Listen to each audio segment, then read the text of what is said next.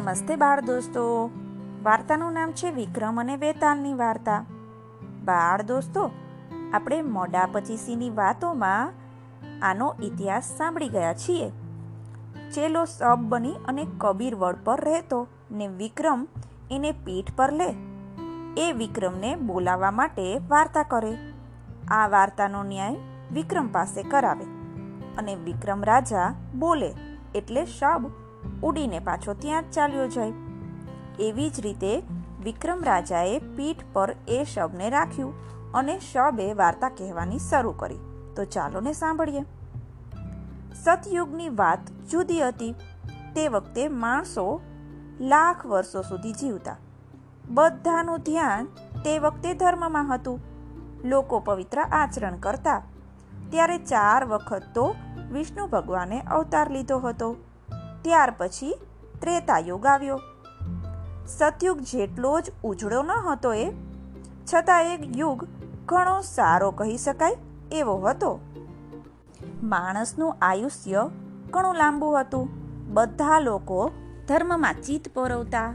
મા બાપ પહેલા બાળક મરે એવું કદી ન બનતું. પછી આવ્યો દ્વાપર યુગ. બહુ સારો નહીં ને બહુ ખરાબ નહીં. ઠીક કહી શકાય એવો યુગ. હજાર વર્ષનું માણસનું આયુષ્ય હતું. દ્વાપર યુગ પૂરો થયો અને કળયુગ બેઠો. માણસ લુચ્ચો થઈ ગયો. કોઈ ધર્મમાં માને જ નહીં. બધા પાપનું આચરણ કરે. માણસનું આયુષ્ય પણ સો વર્ષનું થઈ ગયું. કોઈ તો વીસ ત્રીસ વર્ષે મરી જાય.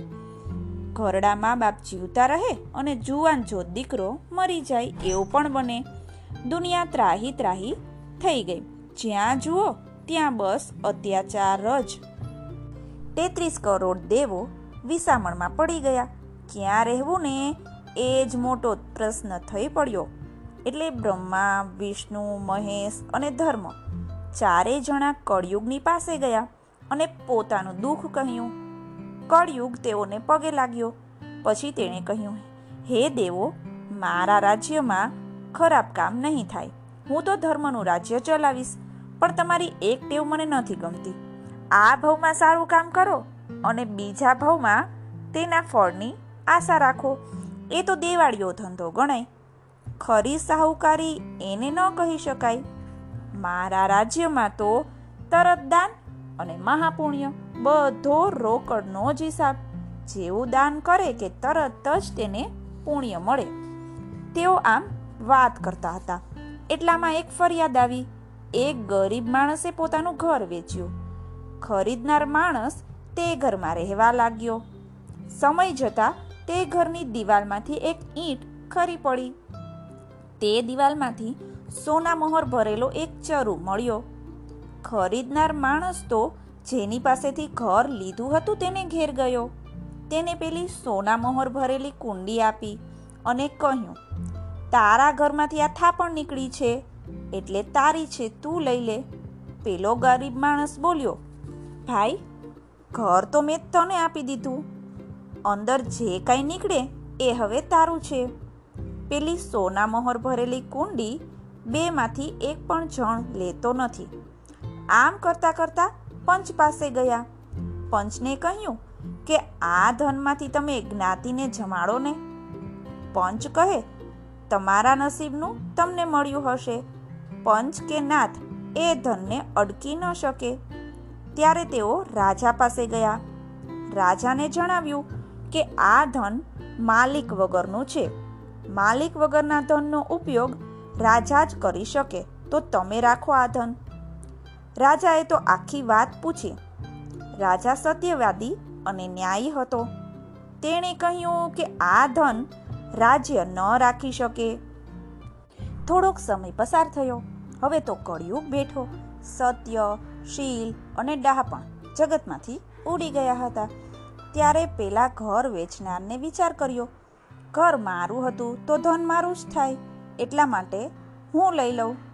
ઘર ખરીદનારે વિચાર્યું, ઘર મેં ખરીદ્યું છે. એટલે અંદરથી જે કંઈ મળે તે મારું જ ગણાય. નાત વિચાર કરે છે કે ધન મળ્યું છે, તો જમણ કરવામાં શું વાંધો હોય? રાજાએ વિચાર કર્યો, આ રીતે ધન મળે ને તેના ઉપર તો રાજ્યનો જ હક ગણાય. માટે તે ધન રાજ્યને તો મળવું જ જોઈએ. આમ ચારેય જણાની તે ધન ઉપર દાનત બગડી ગઈ અને એકબીજા સાથે લડવા લાગ્યા. પેલા ઘર ખરીદનારે તે ચરુ લઈ જમીનમાં સંતાડી દીધો. તો પણ તેઓનો કજિયો શાંત થયો નહીં. તેઓ કળિયુગ પાસે ન્યાય માગવા આવ્યા. કળિયુગે કહ્યું, જમીનમાંથી ચરુ કાઢો અને ચારેય જણા વહેંચી લો. બધાએ મળી અને ચરુ કાઢ્યો. તો અંદરથી કોલસા નીકળ્યા. કળિયુગ પછી દેવોને કહે છે, હે દેવો, લોભ કરવા ગયા, તેથી આ ચારેય જણાને થોડું મળત. તે પણ ગુમાવી બેઠા. લોભને મારા રાજ્યમાં સ્થાન નથી. આમ કહી કળીએ બીજું ઉદાહરણ આપ્યું. એક વખત કોઈ ચાર જણા એક વાવ પાસે બેઠા હતા. પુષ્કળ તાપ પડતો હતો. તેઓ પાણી પીવા વાવમાં ગયા.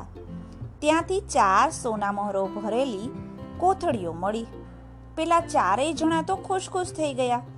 પછી બે જણ ત્યાં બેઠા અને બે જણ બજારમાં ગયા. ત્યાંથી તે બે લાડવા લઈ આવ્યા. બજારમાંથી આવતી વખતે તેઓ વિચાર કરવા લાગ્યા, જો આપણે લાડુમાં ઝેર ભેળવીએ અને પેલા બંનેને લાડુ ખવડાવીએ, તો તે બંને મરણ પામે. પછી આપણે ભાગે ઘણી બધી સોના મોહર આવશે. આમ વિચાર કરી તેઓએ લાડુમાં ઝેર ભેળવ્યું અને લાડુ પેલા બે પુરુષોને આપ્યા. હવે આ બે પુરુષો સૂઈ ગયા. અને પેલા બે પુરુષોને વિચાર થયો કે આ બંને સૂતેલા છે, તે દરમિયાન જો એઓને મારી નાખીએ ને, તો આપણે ભાગે ઘણું બધું ધન આવે. આમ વિચાર કરી તેમણે પેલા સૂતેલા બંને જણને મારી નાખ્યા. થોડી વાર થઈ અને આ બે પુરુષોને ઝેર ચડ્યું અને તેઓ પણ મરી ગયા. લોભનો થોભ રહ્યો નહીં, એટલે ચારેય જણનું મરણ થયું. પછી કળયુગ દેવોને કહે છે કે, હે દેવો, મારા રાજ્યમાં તો આવો જ ન્યાય છે. લોભ કરવા જશે ને, તો તે સદંતર નાશ પામશે. વહેંચીને ખાવાની દાનત રાખશે ને, તો તેનું ભલું થશે. તમારા રાજ્યમાં એક દાન કરશે, તો તેનું પુણ્ય પરલોકમાં મળશે. પણ મારા રાજ્યમાં ખરી દાનતથી જો કોઈ એક દાન કરે ને, તો તેને લાખ ગણું પુણ્ય આ જ ભવમાં મળશે.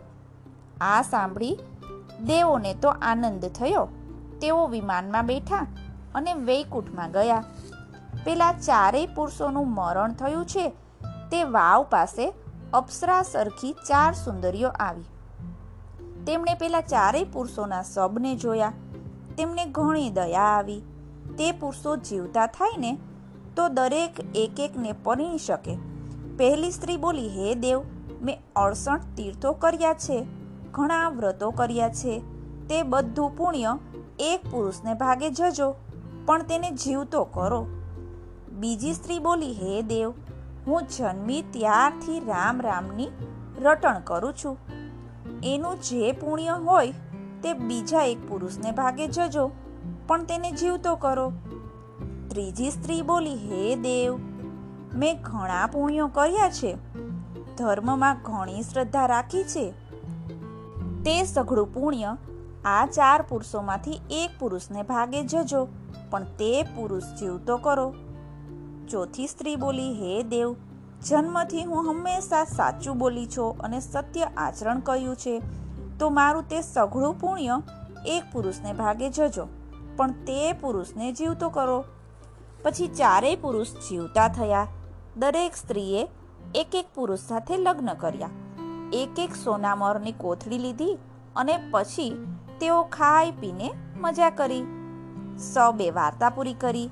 પછી વિક્રમ રાજાને શબે પૂછ્યું, હે સત્યવાદી રાજા, કોના પુણ્યથી ચારેય પુરુષો જીવતા થયા? તને ખબર હોય અને ન કહે ને તો બ્રહ્મ હત્યાનું પાપ લાગશે. એટલે વિક્રમ રાજા કહે, વ્રત અને તીર્થ કરવા સહેલ છે. જાપ જપવા તે સહેલા છે. પુણ્ય કરવા અને ધર્મમાં આસ્થા રાખવી એ સહેલી વાત છે. પણ સત્ય બોલવું અને સત્ય આચરણ રાખવું ને એ જ એક દોયલું કામ છે. ચોથી સ્ત્રીએ એ કાર્ય કર્યું હતું. માટે તેના પુણ્યથી જ ચારેય પુરુષો જીવતા થયા.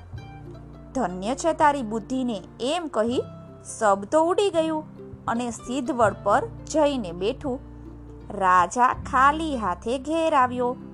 સિદ્ધને વિક્રમ રાજાએ ધીરજ અને હિંમત આપી. બીજે દિવસે રાત્રે રાજા પાછો જાય છે સિદ્ધવડ પાસે. સબને પોતાના વાસા ઉપર બાંધે છે. સબને લઈ અને રાજા ચાલ્યો જાય છે.